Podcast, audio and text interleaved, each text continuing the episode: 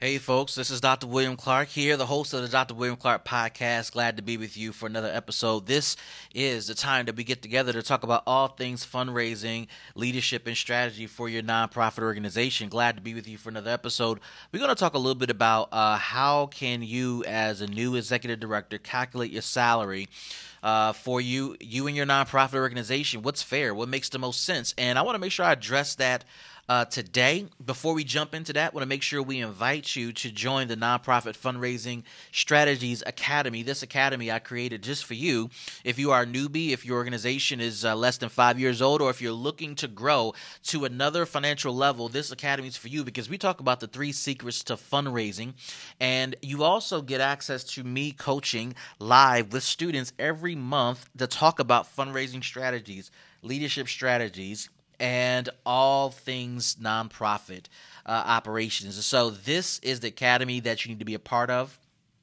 If you want to be a part of that, if you want to get access to the tools, tips, and tricks that I utilize to fundraise on a regular basis, go ahead and join me. Join me at nonprofitfundingstrategies.com. Again, that's nonprofitfundingstrategies.com. This is the place to be. This is the place to join us.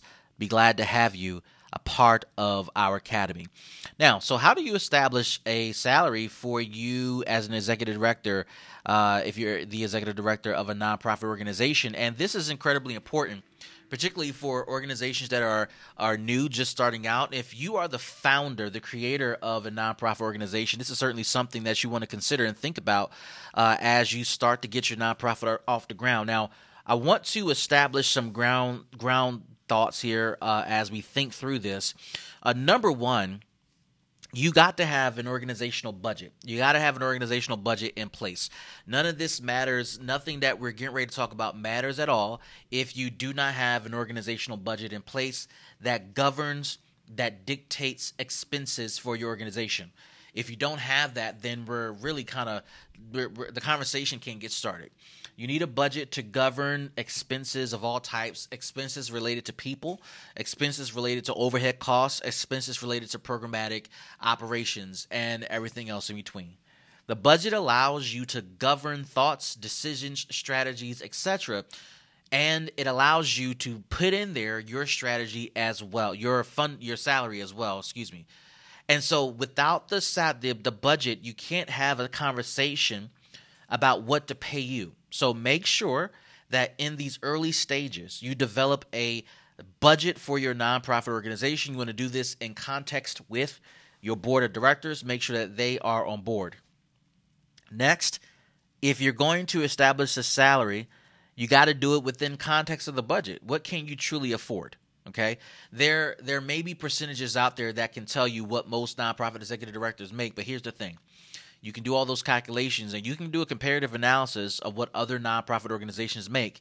The problem that you're going to run into is it's best to compare your organization to like minded or like sized organizations, right? So if you're just starting out, you're not going to see much data on what other organizations are bringing in financially and what they're paying their executive directors.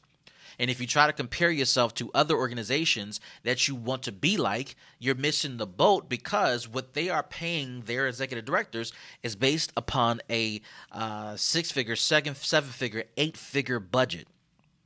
If you're in the early stages, you're at a three figure, four figure, maybe a five figure budget.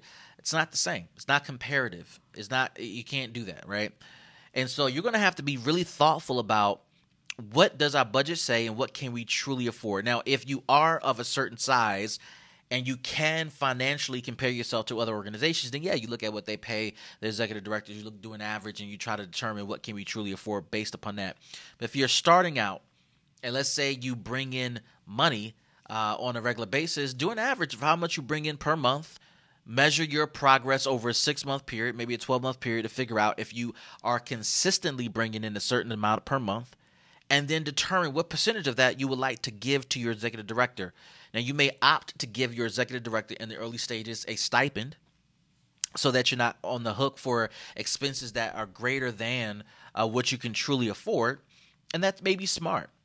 But you want to do whatever you can to do uh, to fit within your budget to pay your executive director. Here's the other thing, which I think is probably more important than just paying the person uh, the executive director, what's important for all organizations to do, even early out, is to to engage in the act of paying for talent.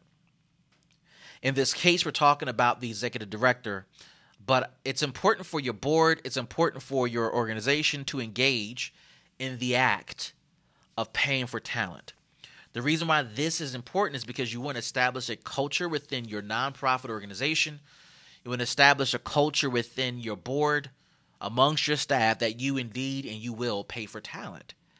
This lets people know that you value talent, that you see talent for what it is, contributors to making the vision of the of the nonprofit come to reality. That probably is most important. It's more important than whether you pay your executive director a stipend. It's more important whether you pay your executive director a salary plus benefits and everything else in between. It's a culture you are establishing. Now, if you've never put together a nonprofit budget, I'm going to invite you to join my masterclass. If you just simply go to nonprofitfundingstrategies.com, and I have a class, a module in there, where we talk about developing a nonprofit budget. That's where I want you to go to learn how to establish a budget for your nonprofit organization. If you've never done it before, this is a critical skill to have because when you apply for grants, when you pursue individual donors, when you pursue um, sponsors, they're going to ask you for your budget. So I'm going to point you to a couple of tools here within the academy. Again, go to nonprofitfundingstrategies.com, click on enroll. I want you to look at my preview of courses. I specifically want to point you to course 1.22. I want to point you to course uh, 2.7. I want you to I want to point you to course 4.8 or module uh, module 4.8 and module 4.18. Each of these modules, the first two are courses, the other two are tools and templates. Okay? So we offer classes where you can watch me develop a budget, walk you through the process. We also offer you actual tools that you can use to not only create a budget, maintain a budget, but also to submit the same budget uh, to upcoming grant applications. This is the benefit of joining the Nonprofit Funding Strategies Academy, where you get access to tools that can help you get over the hump. And you can spend a Saturday, a weekend, a week learning how to do this on your own. You can watch a couple of YouTube videos and, and figure it out, I guess.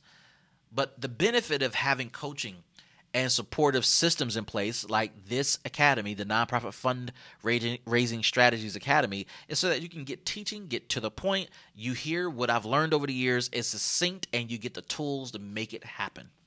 Okay, so visit me at nonprofitfundingstrategies.com. Learn how to put your budget together.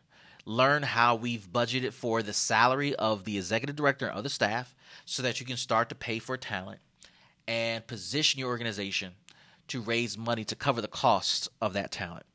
This is Dr. William Clark for the Dr. William Clark podcast. We'll see you guys in the next episode. Peace, everybody.